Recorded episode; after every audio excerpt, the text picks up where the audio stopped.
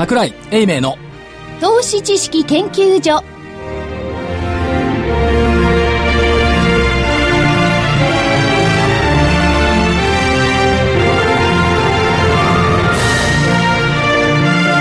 皆さんこんにちは。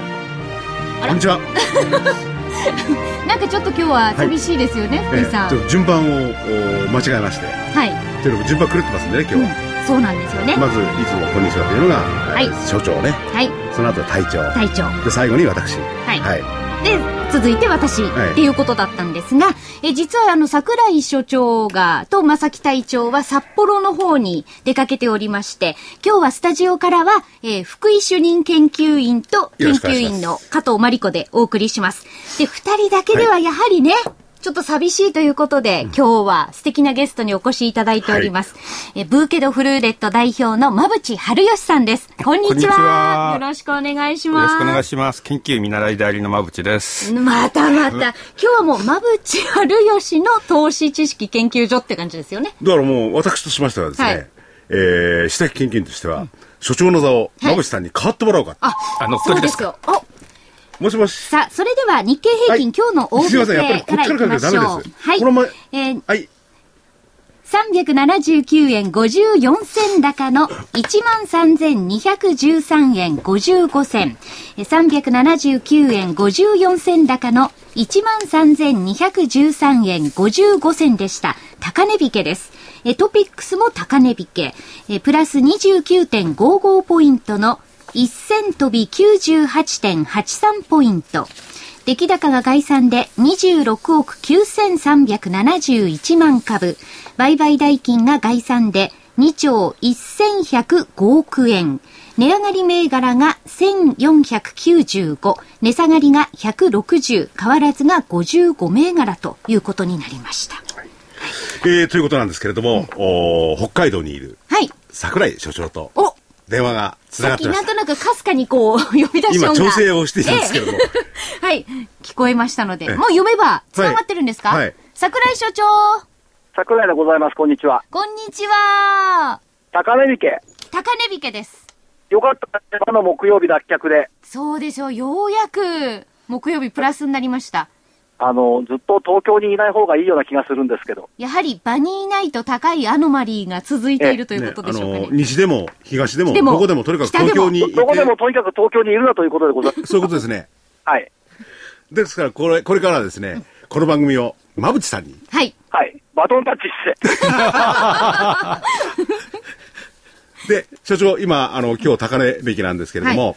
えーでまだ木曜日をとりあえず脱却した感じもあるんですがね、はい。であの所長今そちらにいてですね詳しく、はい。今日の相場は見て、えーいらっしゃらないと思うんですけれども。え、今、あのー PGM のですね、はい。パシフィックゴルフの参加ある勝田ゴルフクラブというのを視察しております。視察。であの天気はどうですか？え？天気は？天気、涼しいですよ。いやあのーそういうのはどうでもよくて雨か 雨じゃないか晴れてるか。もしもし？天気は、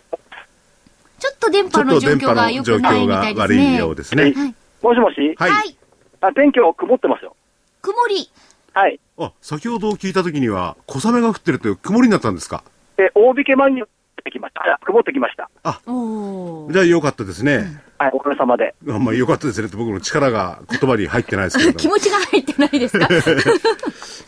かし、世の中移動している人多いですね。行きの JAL も満員でしたもんね。あ、そうですか。ええだそれをね先週、あのええどうぞ、ごめんなさい。先週西に行った時も AN でしたけども、はい。北へ向かう JAL も満員で、やっぱり景気悪くないんじゃないですか。うん。ーやっぱり人や物の動きがあるっていうことはそうですよね。うんうんうん。感じがします。ええあ、ところで所長。はい。所長の先週の見通しは、ええ下限が13,305円、上限があお13,836円でした。ちょっと違ってましたが、そちょっと下に行っちゃってました？はい。外れました。はい。は外れましたね、じゃ外れましたね。あ。あ、申し訳ございません。えーそれで、あの、この番組をお聞きの皆さんから、もうええ、予想はいい加減にしたらどうかっていうのも来てるんですけど。なるほどいや、やりますよね。え、重々反省しながらやらせていただきます。それであのそういういろんなご意見はまああるんですけれども、ええ。とりあえずねあの所長の予想ということで、まあ、はい外れたことを楽しみにしていただいてもいいですし、いやいやいやいや。あるいはそのよあのなんですか予想の背景となっているいわいわゆる移動兵器とかあのいろいろありますね。はい。テクニカルなその辺をね、はい。あの、お外れる当たるは別にしてもね皆さんに伝えられればという感じもしますよね。も申し訳ありません。え今日はあの、博学の馬淵さんがいますから、えはい。え、あの、アメリカ経済と東京のに株式市場について、たっぷりと皆さんお聞きいただければと思います。いや、だからそれだけではなくてですね、やっぱりはい外国人投資家、中国なんかの動向にもはい詳しいんで、そうですね。ずいぶんあの、本来多分、あちこちリサーチしていただいると思いますんで、はい。えぜひよろしくお願いします。あ、はいじゃあもうあれですか、あのはいー、視察に戻られますか？視察にですね、えー戻ろうかなと。あの、ラジオ日経の日曜日の IR セミナーの準備もしなくてはいけませんので、はい。はい。まだ日曜ですけど、はい。え、ということで、じゃあ、はい、あのよろしくお願いします。はい、ありがとうございました。はいどうもありがとうございましたありがとうござい失礼しま。ますえー札幌の櫻井所長と電話でつなぎまして、え、まあ元気そうですね。まあ、元気な声だけで、はい あの、中身の方は、まあ、視察でお忙しくてですね、はい今日はつぶさに見ていられなかったと。ただ、先週の予想は外れたと、はいい、うことですね。はいで、今も所長があおっしゃったんですが、まあ、あ馬淵さん、えー、ね、あちらの方に留学もされていて、アメリカに。MIT ですよ。はい。マサチューセッツ工科大学でよろしいんですよね。はい、よくママチャチューチェッチュとか言われてしまうので、こんな言いにくい名前やめてくれって言われるんですけど、私がつけた名前ではないんでしょうがないんですが、はい。まあ、その、いい大学とかそういうのはあんまり言いたくないんですけれども、立派なところを出られて、はいまあ、あの、外国人の動向に非常に詳しいということでね。あありがとうございます。で、え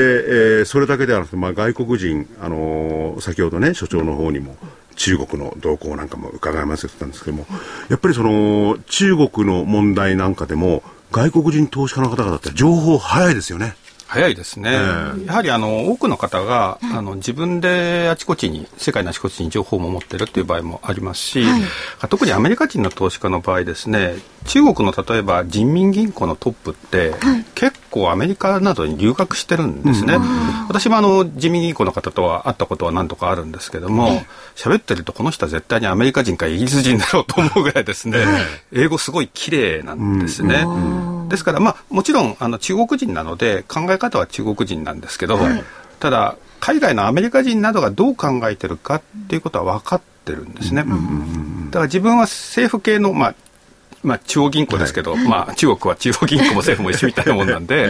まあ、政府の人間なんでこういうふうに考えてここにしてるけどもそれを見てアメリカの投資家などがこう思うのは分かるみたいなことを言うんですよね。そういう意味でコミュニケーションは取れるので、そうすると、まあ、留学した時の仲間がいるわけですよ。でその中国人の方とアメリカ人の人が一緒のところで同じ釜の飯を食うというか、あのクラスで勉強してて、で片っぽは中国に戻って人民銀行にいるし片っぽはまあ、投資家だという場合もあるので、まあ、そういうつてで情報が入ってるっていうのもあると思いますね。あといろんな情報サービスはアメリカは発達してるので、あのまあ、FRB がどうしてるとか、ECB がどうしてるとか中国何が起こって情報も持っていて、でそういうレポートを売るわけですね。でアメリカは情報はタダだと思っていないので、はい。すすごいに高いんですけどそういうのって、あの大体年間で1000万円とかするものが結構あるんですけどそれでも買うわけですね、そういう情報が有益だということで、あの私も国内で情報を売ってますけど1000万は取らないんですけど。もうちょっと商売が広がってくれないかなと思ってるんですが、まあ、アメリカはそんな形でやっぱり情報を取って、はい。あのいち早く動こうとしてるので、まあ、かなり質が高い情報というのはやはり海外投資家は持ってるんじゃないかなというふうに思いますね。今もおっしゃったように、例えば大学の学友であるとかですね、はい。そういうところの、まあ、コネクションって言ったらいいんですかね、えー強くて、やっぱりそのインサイダーとかそういうわけじゃないですけれども、えー正確な早い情報っていうのは回るみたいですもんね。そうですね、あのおっしゃるように企業内部の情報はあお互いにやり取りしてしまうとインサイダーになってしまうので、まあ、そういうマクロ情報とかですね、そういったものを、えーも含めてですね、いろいろとこうやるわけですね。ただ、あの投資家ってのはいろいろあるので、スタンスはあるのであのボトムアップって言いますけども、個別の銘柄をだんだん選んでいって積み上げていくと。それでポートフォリオを作るっていう人たちがいますが、まあ、彼らはあんまりマクロ情報には関心はないんですよね。はい。まあ、どちらかというと中国で何があろうとアメリカの金融政策がどうなろうと成長する銘柄を選ぼうということで、企業の調査にはすごく力を入れるんですけど、経済とか FRB の量的緩和がどうなるかってあんまり関心はないんですね。まあ、そこはあの日本の個人投資家も共通していけるところがあると思うんですが、はい、日本の個人投資家も、まあ、その全体がどうなるっていうことよりは、うん、いい銘柄を発掘していこうというやり方の方がいいと思うんですが、うん、あのそういう人たちもいるし逆にあのトップダウンですね。上から降りてきて株を買うと。はいつまり経済全体がどうなってその中でどこの業界が良くて、うん、その中でどんな会社がいいかって考え方をしている人もいるので、うん、彼らの場合は金利がどうなるとか為替がどうなるとか、どの国の経済がどうなってすごく関心があるわけですね。ですから、まああのー、中国の情報とか言ってもそういうのに関心がない人もいますし、関心がある人もいますしただ自分に必要な情報というのはすごく頑張って取るということになってますね。はい。それでまああの後ほどですねまたアメリカのことなどは馬渕さんにお伺いしていきたいんですけれどもとりあえずはちょっと中国の問題をね、はい。えー、お伺いしたいんですよ、はい、今日あたりもその短期の方がですね金利がもう18ね一昨日かなんか14だったんですけどもねあのまあ、普通、シャイボーというのがありまして、はい、あのロンドンだとライボーって言うんですけども、ロンドンの銀行間の金利なんですが、上海の銀行間の金利、銀行同士で貸し借りしている金利がありまして、うん、上海なんでシャイボーと言ってます。で、これはあの銀行同士で不安になると、つまり銀行同士でお金を貸し借りするわけですけども、あのうちの銀行大丈夫だけど、あそこの銀行は潰れるかもしれないと思うと、うん。うん、お金を貸したくないですから、そうすると高めに金利払ってくるんだったら貸してもいいよと、うん、13とか14とか15とか16だと貸してもいいよとなると跳ね上がるとか、うん、あととにかくなんか危なそうだから今のうちにお金集めちゃおうって人ばっかりになると、欲しい欲しいっていう側だけですから、そうすると金利がつり上がるっていうことが起きるんですね。であのシャドーバンキングの問題そのものはまたもう少し後でお話をしたいと思うんですが、今みんなが、えー、ちょっと悩んでるのはですね、その中国人民銀行当局が何をしたいのかがよくわからないんですね、あの先週の終わりからシャイボーが跳ね上がっていろいろ問題が広がってる、はい、懸念が広がってるんですけども、あのその何をしたいか分からない一体どういうことかというと、うん、金利が高くなってもしょうがないと考えてるか、うん、金利が高くなってのはまずいから抑えようとしてるのか、よく分からないんですね。うん、で、えー、金利が跳ね上がるといろんな銀行がお金が取れないので、本当はいろんな銀行は困ってしまうはずなんですけども、うん、別に銀行いじめをしたいわけではないんですが、うん、そのシャドーバンキングというのはですね銀行でないところがお金の貸し借りをしていて、うん、まあ、闇金融という言い方は当たらないんですけども、えー、まあ、みたいなもんですね、まあ、裏側みたいなものです。銀行業の裏側みたいなものなんですね、そうすると政府として統制コントロールが効かないので、そういったものはけしからん。と金利を上げて締め上げてやるぞって意図があるんじゃないかと言ってる方がいます。まあ、本当かどうかわかんないんですけども、はい、わざと金利を高くして、銀行以外が値を上げるのを待っている可能性はあるんですね。だそれで本当の銀行までやられてしまうとまずいので、ええ。ー、 targeted liquidity operation 横文字で申し訳ないんですが。それが日本語で言うと。ターゲッティッドっていうのは狙いを定めているということですね、はい、狙いをつけているえー、 liquidity っていうのはもともと流動性ってお水とかそういうものを liquid い。いんですけどそれは現金のこと流動資産とか言って現金のことを言うんですが、まあ、オペレーションは作業ですね。日本語で言うと何でしょうね、えー、狙い狙い撃ちして現金を入れちゃう作戦とかそんな感じですかね。で狙い撃ちはどういうことかというと、はい、普通の金融調節というのはマーケット全体にお金をまいたり吸い上げたりするんですけども特定の銀行さんに対してお宅に現金渡しますよって渡すんですね、はい、先週中国交渉銀行って大手の銀行があってそこにあの狙い撃ちしてつぎ込んだんじゃないかっていうこれも全く噂で本当かどうか分かんないんですけども、そんな形で個別に大手の銀行には現金を渡しておいてそこは守ると。うんでマーケット全体としては金利がつり上げて、はい、でノンバンクというかそのシャドーバンキングを潰しに行くと。はい、う意図かなという気がします。これは全然確証も何もないんでよくわかんないんですけども。でもそのシャドーバンキングをですね、はい、えー、潰したとしても、うんそれこそシャドーバンキングでお金を借りたり、いろいろやり取りしてる人たちも、はい、企業も含めて相当多いですよね。相当多いんですね。そもそもなんでシャドーバンキングという銀行以外のものが出てきてしまったかというと、うん、銀行からなかなかお金が借りれないからですね。あの中国政府が少し景気を冷やそうと思ってあまり銀行お金を貸さないようにってやるわけですけどもただお金を借りた人は困ってしまうので、うん、じゃあそれ以外で借りてしまおうってなるわけですね。ですからまあ当局がシャドーバンキングを生み出したとも言えるわけで、それをまた潰しに行こうってなんと勝手なやつなんだと思いますけども まあそういう背景もあるんですでここでちょっとシャドーバンキングって一体何、という話なんですが、さっき申し上げたように、まあ、銀行以外の貸し方なんですけども、それが非常に一般的な言い方なんですが中国では具体的に2つのやり方があります。え一つは企業が企業にお金を貸す、企業が、まあ、最近多いのは地方の公共政府ですね、うん、地方自治体がいろんなインフラプロジェクトをやると、うん、まあ、その企業とインフラプロジェクトは大きな借り手なんですけども、うん、その企業と企業企業とプロジェクトの間でお金を貸しますね、ということなんですが、えー、銀行がですね貸し先を見つけてあげるんですね。えー、お金がありますよ、どっかいい貸してないですか、じゃあうちが紹介しましょう、うん、その貸し価値に取りますよ、うん、とか、お金は貸してもですね、利金を払ってもらって最後に元本返してもらわなきゃいけないんですけども、うん、そこの管理が面倒くさいと。じゃあ銀行は代わりに管理してあげますよ、うんうん、その手数料くださいねっていう形が一つなんですね。うん、この場合は企業から企業、企業からプロジェクトに貸していて、銀行はその手伝いをしてるだけなので、うん、借りたお金が不良債権になって返ってこなくても、銀行は関係ないんです。うん、普通の融資の場合は預金を受けて、で預金と銀行の関係はそれで切れると。で銀行がお金を貸してそれは銀行とえー、貸し先借り先の関係ですねってことになるので、うん、えー、借りたところが倒れてしまって不良債権化するとそれは銀行がかぶるんですけど、はい、預金者には関係ないんですね、うん、それが普通の貸し方なんですけれどもシャドーバンキングの場合は、ただ間に銀行が仲介役をやってるだけなので、口利きをしてるだけなので、その公線をもらってるだけなので、えー、破綻した場合は企業がかぶるんですね。もう一つの形というのはですね、えー、銀行の子会社が多いんですけども、そこに信託勘定信託口を作ってその会社を作ってですね。で、えー、そちらが金融商品を発行するんですね、はい、小売前に金融商品を発行して個人がそれを買うと。でそれで集めたお金を企業とかプロジェクトに貸してるんですね、うん、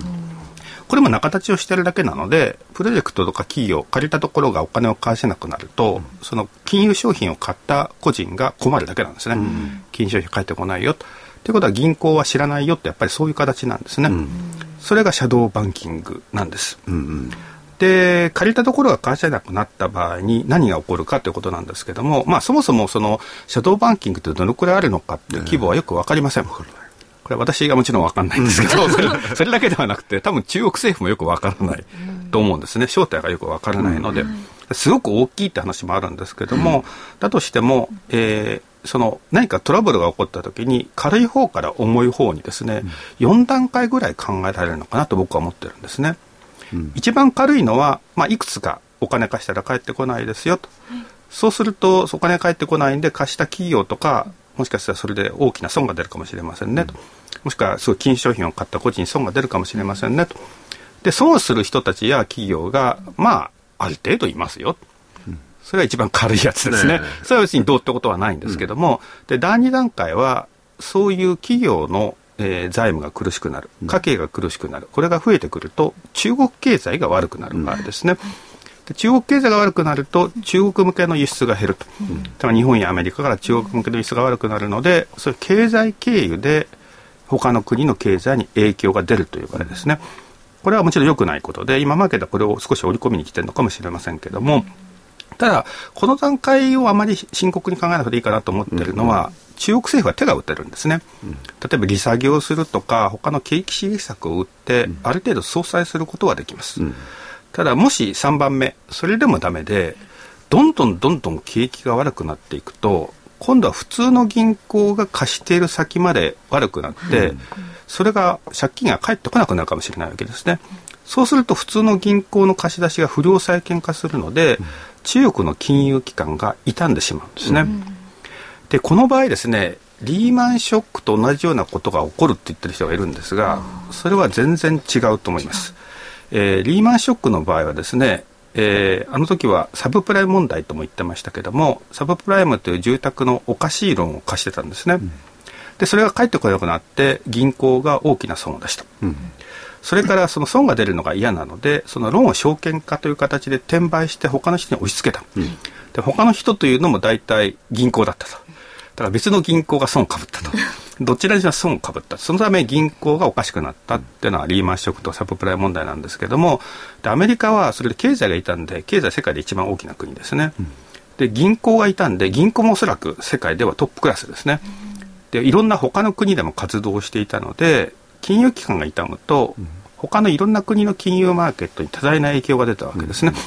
もちろん銀行間に投資をしていた日本の投資家とかヨーロッパの投資家がいっぱいいるでしょうし、それで問題が広がってしまった。中国はどうか。中国経済が痛むと、中国は2番目に経済が大きな国ですから、その影響はさっき申したにあるんですけども、うん、まあ、仮に中国の金融機関が倒れかかったとしてもですね、世界であんまり活動はしていないので、で、天下の米ドルがおかしくなるって話じゃなくて、うん、一つの地方通貨、ローカルカレンシーの元がおかしくなるかもしれないって話なので、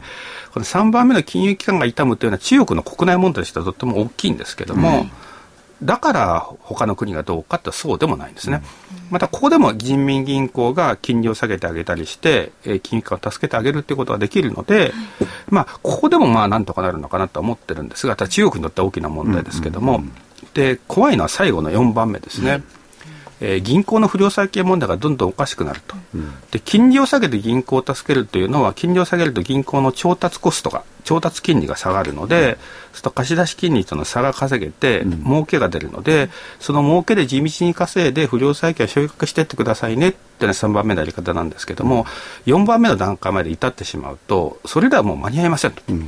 あまりにも不良債権が巨額でそれを償却したら巨額の損が出ますと。地道に返したら何十年かかるか分かりませんっていうことになると、まあ、日本でもアメリカでもありましたけども公的資金を注入するんですね。政府がお金で株を買ってあげる。で、これは株ですから、まあ、いつかは返してほしいけど、とりあえず上げるよって言ってあげて、その上げたお金の利益で、えー、不良債権を償却するという形ですね。これで、まあ、巨額な集客をしても自己資本がマイナスになりませんね。ということでやっていけるんですけども、そうその公的資金を注入、巨額の公的資金一体どこにあるんでしょうか、えということになるとですね、中国政府が一番たくさん持ってる財産はですね、うん、外貨準備なんですね、うん、中国の外貨準備って世界で一番大きいんですね。うん、それを現金化してつぎ込むということになると、それって現金になる前は何だったんでしたっけって考えてみるとですね、例えばアメリカの国債で運用してるわけですね。一部日本の国債にも来てますね、うん、ヨーロッパの国債もありますよね、うん、で外貨準備ってそんなに株は持っていないはずなんですけれども、ソブリンウェルスファンドっていうのがあるんですね、政府系の投資ファンドですね。でこちらもえ外貨準備の運用一部になってると思うんですがそちらのお金はあちこちの株を買ったりしてるんですね、うん、でギリシャとか一時ですね財政危機で苦しい時に、まあ、中国がいろいろ買ってくれるんだと、うん。えー、海運の企業とか港湾の企業が買ってくれないよかったよかったとか言ってますけども、それが外貨準備じゃいるから、バイバイって言って売られるとですね、大変なことになるわけですね。でもして米国債がものすごく売られるかもしれませんよね。そうすると、中国の経済がどうこうじゃなくて、外貨準備の現金化ということになると、世界にいろんなマーケットが直接打撃を受けるんですね。これが一番怖いシナリオなんです。うん。で絶対その1234とお話をしましたけども丸4番まで絶対行きませんかって言って正直言うと分かりません、うん、行くことは否定はできないんです。さっきもしたように第2段階の経済の段階である程度は景気対策を打てる、うん、で不良債権問題まで第3段階で至ってしまっても、まず最初は金利を低くするとかいろんな形でもしくはさっき申し上げたターゲティッドリクイディティオペレーションなんかもあって個別の資金繰りなんかなんとかできるっていうことなので、うん4番目に至る可能性は低いとは思ってるんですけども、うん、ゼロではないんですね。だからそのあたりをちょっと気にする必要はあるだろうなとは思っています。うん、はい、ただあの、サブプライ問題と同じだとか、うん、あのいきなり金融機関が倒れて、それでいきなりそれで世界が巻き込まれるとか、そういうことはないだろうなという感じなんですね。うん、それは今、金融面を、システムを含めてですね、はい、それ中心にお話ということなんですけれども、はい、例えば、実体経済面っていうのはありますね。はい。例えばアメリカ、中国の、はい、お庶民も含めてですね、はい、その人たちが金がバーッとなくなっちゃって、はい、やる気なくなっちゃった 経済落ち込んじゃったよ、はい、で例えば経済で言えばユーロなんていうのは、まあ、お互いに頼り合ってる関係ですね、はい、あるいは他の国もそうですね、はい、そういう実体経済面がなんかおかしくなる可能性もありますよね。それはありますね、うん、あるんですけど、まあ、何回繰り返しているようにいろんな手が打たれる、まだ、うん、あの金利下げたりいろんな手が打たれるというのと、うん、それから現時点で経済がめちゃくちゃかっていうとそうではないんですね、うんまあ、あの GDP の成長がいくらとか言ってもですね、大体アメリカ、あの中国の GDP で信用できないので。8が7になって本当は分からないよね。貿易なんかも全部嘘じゃないかという話なんですね。嘘だって証拠を掴んでるわけじゃないんですけども、どうも怪しいなっていうのは、中国の GDP ってですね、発表がヨーロッパよりもアメリカよりも日本よりも早いんですよね。あの僕はよく皮肉で中国って4000年の歴史があるので、統計も4000年の歴史があって優れてんじゃないかとか皮肉を言ってるんですけども、うわ、ちょっと鉛筆舐めてる部分があるのかなって気はしますよね。そうすると中国の統計が信じられないとすると、中国の経済は何で見る？か、まあ、電力消費量は信じられるとかいろんなこと言ってる人がいるんですけども、えー、他の国の統計で中国の経済を見るって一つの手だと思うんですね、うん、そうすると今注目しているのはオーストラリアなんです、うん、オーストラリアっていろんな国に輸出をしてますけども、国別の輸出先ランキングを見ると、トップは中国向けなんですね、うん、2位が日本向けなんです、昔は1、2位逆だったんですけど、さすがに中国にひっくり返されてるんですが、で中国向けに、えー、鉄鉱石とか、うん、原料炭ってあるんですけども、うん、石炭で鉄鉱石と一緒に燃やして、うん、鉄を作るときに使う石炭ですね、銅鉱石とか、そういったいろんなものを中国向けに輸出しています。だから中国の景気が悪ければその輸出が減るはずなんですね、で実際減った時がありまして去年一番へこんだのが去年の9月なんです、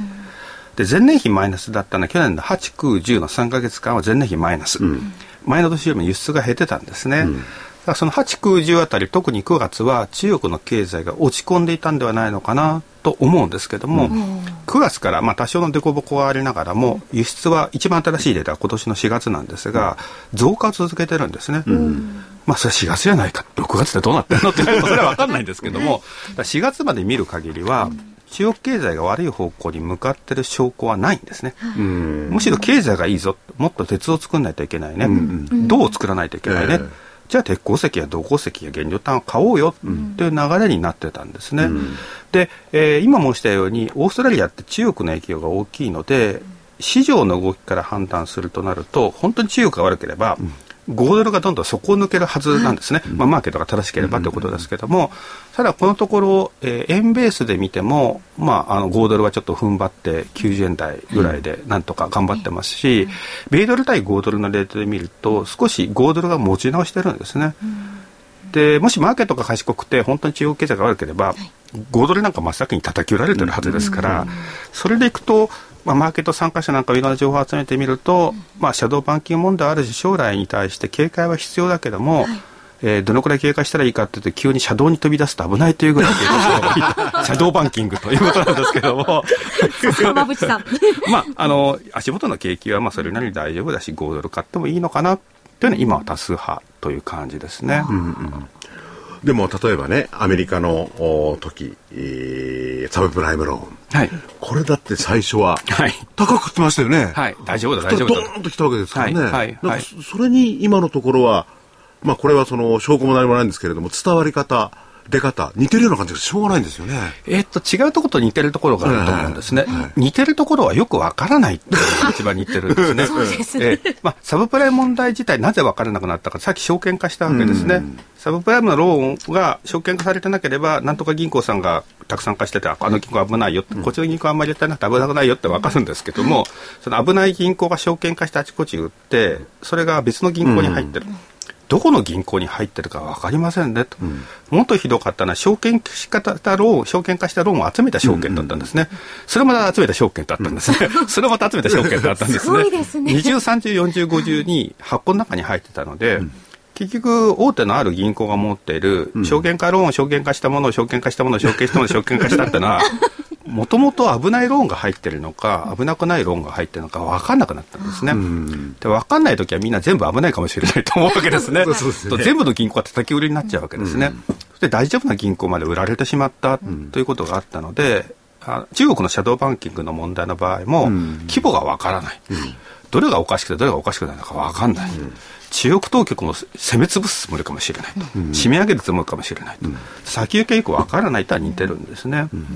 ただあの、さっき申したように、違うところはやはりアメリカは世界に冠たる金融業界なので、他国への影響はとても大きいんですけれども、まあ、中国の場合は中国国内の問題という部分が大きいので、まあ、最終的には中国経済がどうなるか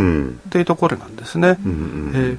まあね、中国の金融面でのプレゼンスが小さくて、とりあえずはって感じですよね。そうですね。まあ結構、あの図体でかいですし、時価総額なんかもでかいんですけども、まあ海外やってるビジネスが大きいかとするほどではないので、まあそういう点で、あのサプライ問題と同列ではないだろうなと思っています、うん、例えば、あの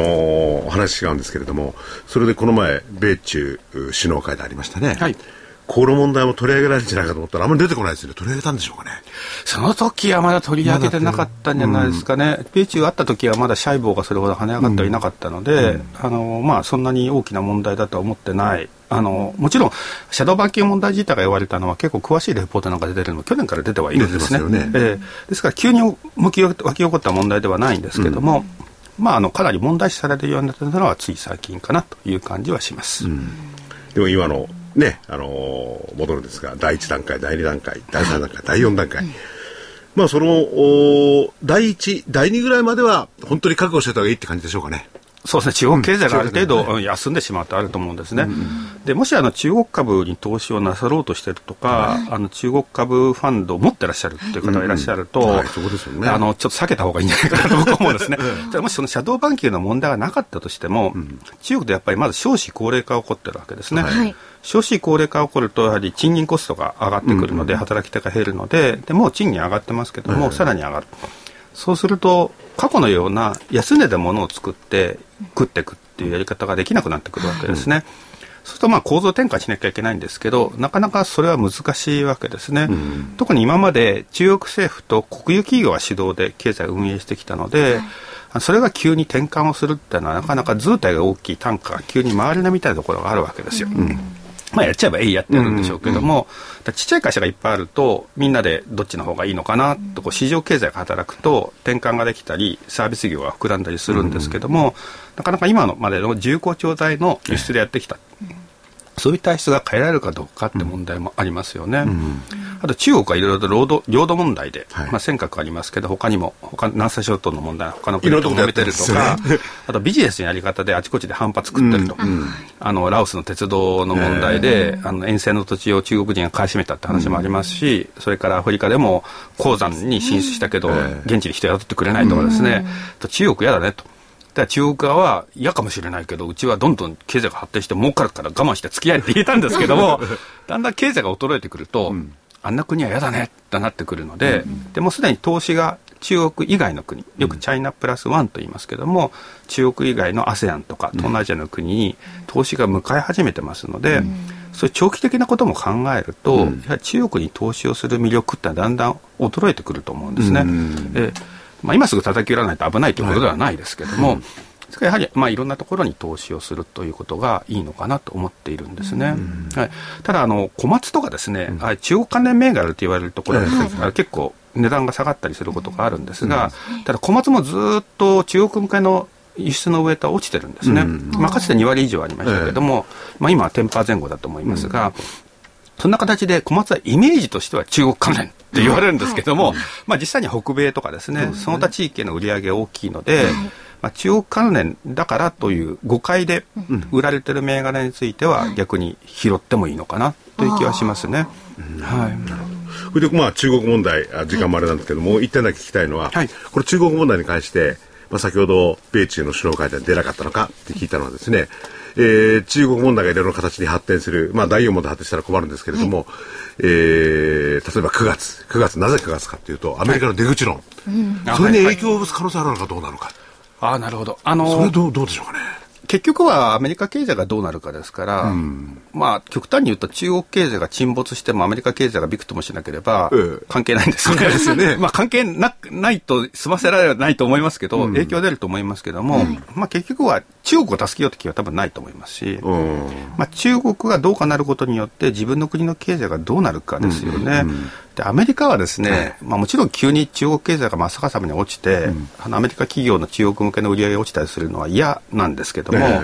ただやっぱり長い目では中国の首を絞めようかというところはあると思うんですね。何かというとですね、はい、あのインソーシングと言いますけども、はいあのアメリカのいろんな企業の生産拠点がアメリカに戻ってきてるんですね、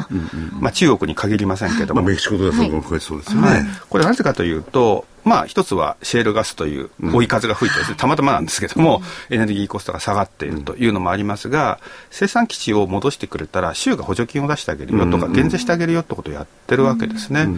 それなぜかというともちろん貿易収支を改善したいっていうのもあるんですけども僕はうがった見方としては、アメリカ政府は中国にプレッシャーかけたいのかなと、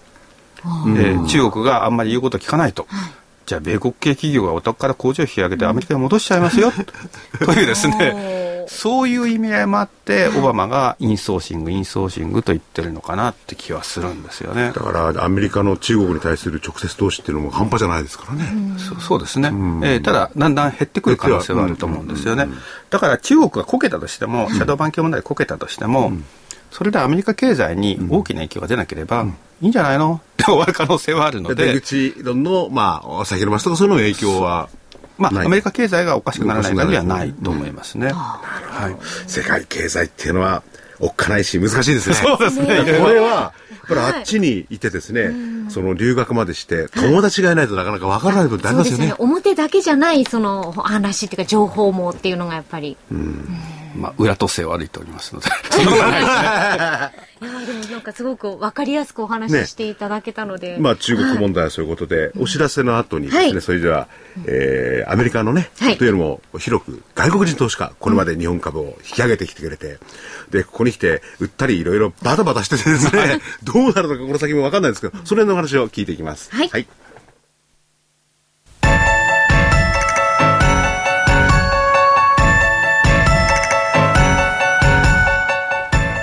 活動的なあなたの応援サプリ。サプリ生活のグルコサミンコンドロイチンは、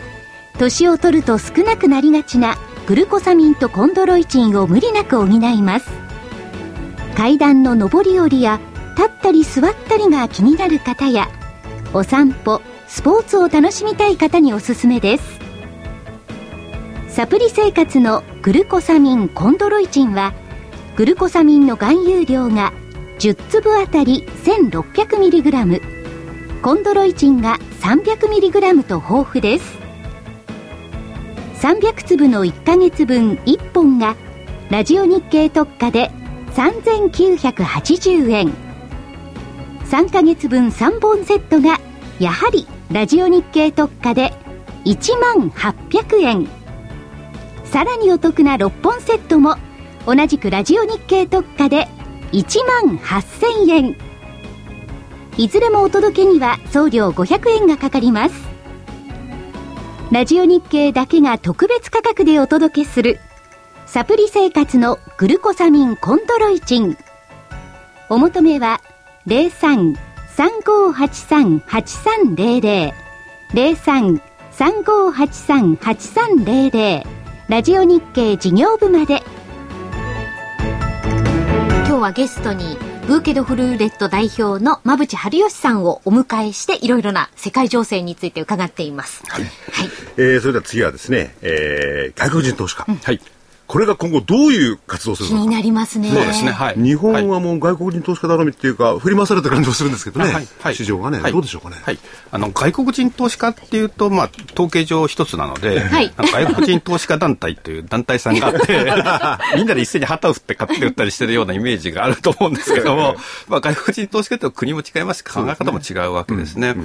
で、えっ、と、一応株価上昇の第一幕、うん、去年の11月からずっと上がって、5月の22、3日まで上がったわけですけども、これはもう終わってしまったわけなんですが、この後株価上昇の第2幕に入ると思ってるんですね。うんうん、今、幕間ですけど、はい、で。先に第2幕の方をお話してしまうと、どういう材料ですか？日本の経済がデフレだけして良くなるかもしれませんね、うん、本当に良くなるかもしれませんねと、3本の矢も出て、これから頑張るしと、はい、そうすると、まあ、長期的な投資家ですね、うん、外国人でいうと年金とかですね、それから投資信託ですね、うん、ファンドとかですね、そういったものがえー、地道に個別銘柄でいいの何かなっていうのを見て買っていくと、うん、そういうことがこれから来ると思うんですが、うん、じゃあその前の第一幕って何何だったかというと、うん、思惑で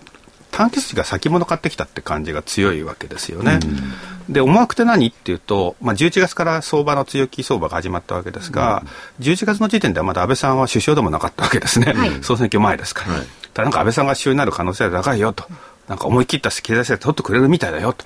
そうすると外国人投資家の短期筋が、それって成功するかどうか分かんないよねと。分かんないけど、まあ、僕らは別に日本がどうなろうかってそんな関係ないんだと。うん、株が上がりゃいいんだと。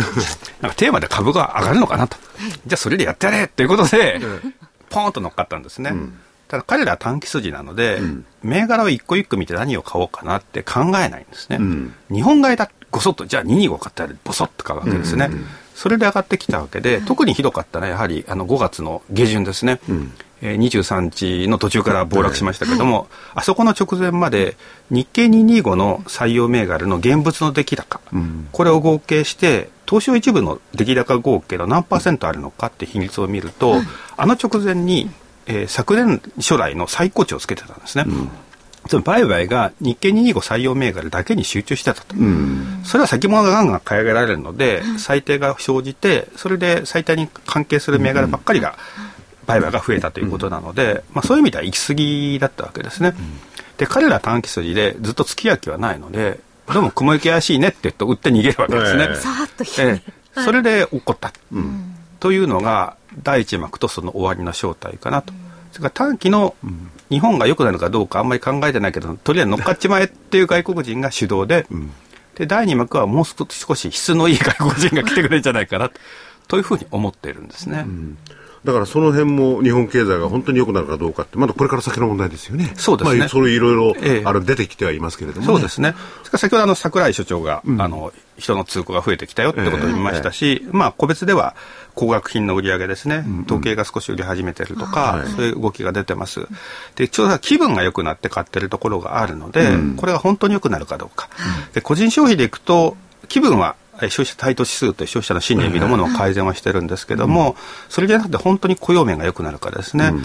で今までは、えー、正社員の雇用が前年比でマイナスだったんですね。パートさんが増えて雇用が増えてたので、ただ直近のデータで正社員がちょっと増え始めた感じがあるので、それが戻るかどうか。それから失業率はずっと下がってたんですけども、残業が減ってたんですね。えーベアもいいんですけども、ボーナスが増えるのもいいんですけど、残業って残業して働くと次の月の給料はすぐ増えるので、即効性があるんですね。だからみんな忙しくなって残業が増えてくれると、マインドも改善するし、現実の手取りも増えるので、残業も少し持ち直し基調が出始めてるので、もう少し頑張って、正社員が増えて、残業も増えてくれると、結構消費が本当に良くなってくる可能性はあると思うんですね。そねその時は時計を買おうとか宝石を買おうとかですね、我々の生活に縁遠いとこではなくて、まあ、もう少し外食しようかなとかですね、すね。たまには服を買ってみようかなとかですね、はい、まあ、そちらの方から動いて底上げしてくれると、まあ、経済もいいですね、という形になって、で、えー、やはり外国人投資家もそれを見て、じゃあ踏み込もうということになってくると思うんですね。あと僕はあの米国の経済自体についてはしっかりしてると思うので、はい、だからこそ量的緩和を縮小すると思ってるんですけども、うん、そうなると、やはりアメリカ経済が良くて、アメリカの消費もいいですから、車の売り上げが上がるとか、うん。うん、今、えー、米ドルは90円台で動いてます、広い意味で90円台で動いてますけども、えー、そのうちまた100円を超えてくるチャンスはあると思うので、うん、アメリカがいいねと、はい、だからアメリカの金利が高いんだねと、じゃあ米ドルだねっていうことになってくると思うので、それやはり自動車とかですね、はい、自動車部品とかタイヤとか、今日タイヤとか自動車部品とかちょっと動いてましたけども、うん、まあ、そういう対米輸出の改善で日本株が上がるという部分もあると思うんですね。うん。どちらも、えー、日本が良くなるからアメリカが良くなるから、という実態の改善に基づいたもので、まあ、期待よりは実力先行の相場がここから先に来るんじゃないのかなと思ってるんですね、うん、だからそれがあの個人投資家の場合いつなのかって感じしますよね、そうですね。例えばまだまだ先物に振り回されてる感じはしますもんね。まだありますね、ただだんだんだんだん実体派が勝って、うん、外国人でも現物買いましょうって長期投資家が増えてくると、その現物の現物主導の売買が増えてくるので、まあ、先物動いて最低が増えたり減ったりしてもですねそれに振り回されにくくはなってくるというふうに思うんですね、だからこれがすぐかと。明日からガンガン上がりますかというとやっぱりそうではないので、やはりそのアメリカの量的緩和はよくわからないねと、うん、中国の問題よくわからないねと、そういうことがあるので、まあ、目先は僕は株価底抜けはしていかないと思うんですけど、うん、そういう悪い話も織り込んだので、うん、ただちょっとこううろうろうろうろ、えー、1万3000円をちょっと超えて少し離れたりまた1万3000円割れたりってことを繰り返しながら、値固めをして、で年末に向けてのまた上昇相場に入っていくんじゃないのかなというふうに思っているんですね。年末に向けての上昇相場っていうのは相当な上昇カーブとなりそうです。まあ、それでも実態は逆に言えばこれまでの11月からの上げでですね、むしろ企業業績っていうのはもう食っちゃったわけですよね。食っちゃいましたね。ですから、あの、年末いくらかっていうと1万6000だと思ってるんですけども、つまり5月に1回そこに届きかかったので、まあなんとかそこまでは戻るかなという感じはするんですね。ただ、為替がどんどん100円、105円、110円とならなくても、